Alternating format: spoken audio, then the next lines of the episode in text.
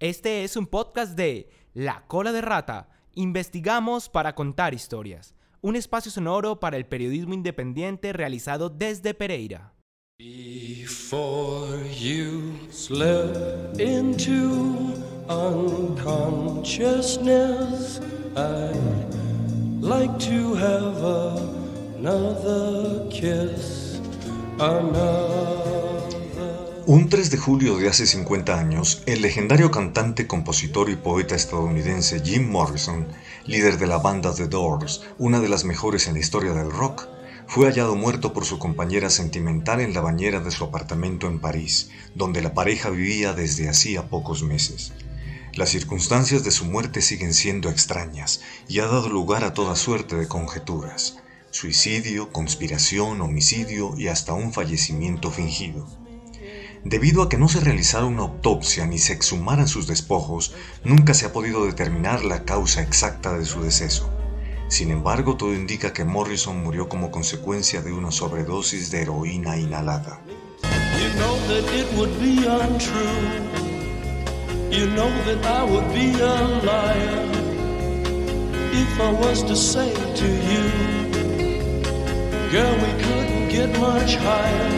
Considerado por la revista Rolling Stone como uno de los mejores cantantes de todos los tiempos, Jim Morrison es uno de los miembros del llamado Club de los 27, los artistas de música pop que murieron a los 27 años.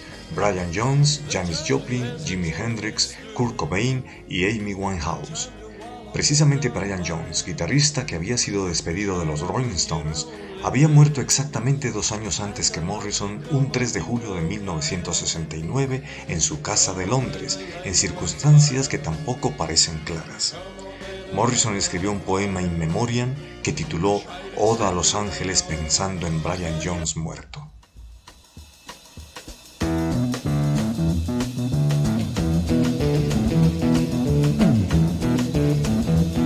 You know the day destroys the night, night divides the day.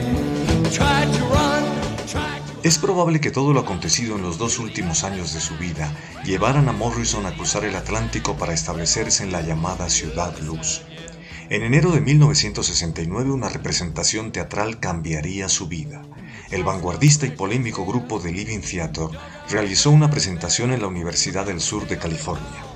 La libertad y desinhibición que Jim presenció aquella vez fue como un impulso para lo que serían sus próximos recitales, en especial el que The Doors ofrecieran en Miami el 1 de marzo de 1969. Esa noche, en el Dinner Key Auditorium, Morrison realizó su más controvertida presentación. Había llegado ebrio, el auditorio estaba con sobrecupo, hacía muchísimo calor y no había aire acondicionado. Al parecer, Jean se quitó la camisa e invitó a la audiencia a despojarse de sus ropas.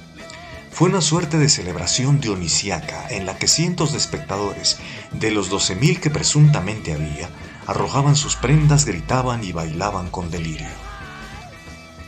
Cuatro días más tarde, la oficina del sheriff del condado acusó a Morrison de embriaguez pública, comportamiento lascivo, blasfemia y exposición indecente, delitos graves en el estado de Florida. Entre los cargos en contra del cantante se afirmaba que había enseñado su pene a la audiencia y simulado sexo oral ante el guitarrista Robbie Krieger. La banda estaba en el ojo del huracán. Nadie quería contratarlos para evitar escándalos. Durante más de un año no pudieron tocar en vivo y solo pudieron hacerlo en abril de 1970 en Boston, en medio del largo juicio al que hubo de estar sometido Morrison. Jim fue absuelto de los cargos de embriaguez pública y conducta lasciva, pero fue condenado por los otros dos a seis meses de prisión y una multa de 500 dólares, pese a los cientos de fotografías reunidas para demostrar que Morrison no había realizado tales actos. Vino entonces la apelación de sus abogados. Mientras ésta se resolvía, la banda grabó y lanzó el álbum LA Woman, y Jean, temiendo que pudiera ser enviado a la cárcel, viajó con su compañera Pamela a París. Aún no se fallaba la apelación cuando el 3 de julio de 1971 Jean encontró su muerte.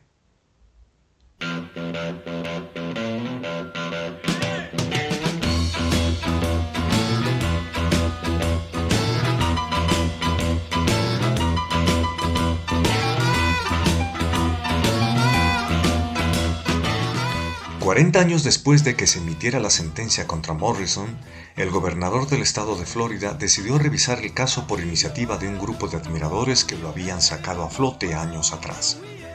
Realmente no sé si el hecho ocurrió, dijo el gobernador Charlie Christ.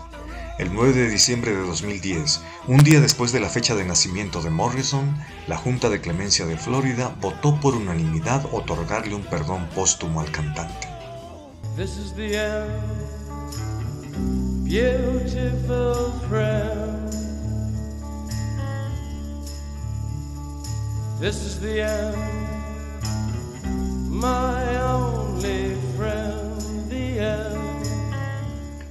Todo apunta a que la noche del 3 de julio de 1971, Jean y su compañera, con quien siempre había sostenido una relación abierta, aspiraron heroína.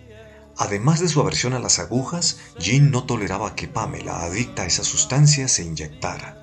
Después de acostarse, Jean se sintió muy mal y se levantó para tomar un baño y poder restablecerse. Al día siguiente, Pamela lo encontró muerto en la bañera. Otra versión afirma que ambos estuvieron esa noche en el club parisiense Rock and Roll Circus y que un amigo le brindó a Jean una dosis letal de heroína. Jean se descompuso en el baño y quedó presuntamente inconsciente. Pamela estaba drogada y, por tanto, algunos amigos llevaron a Jean hasta el apartamento de la pareja en el barrio Le Marais, lo desnudaron y lo metieron en la bañera para que se recuperara. Jean había muerto. Lo cierto es que días después el músico fue enterrado en el cementerio de Père Lachaise.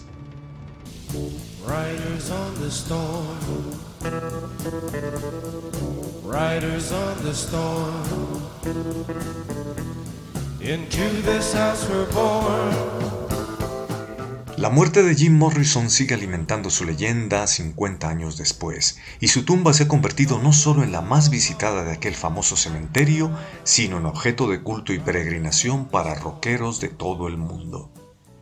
En la narración y realización, Jaime Flores Mesa. His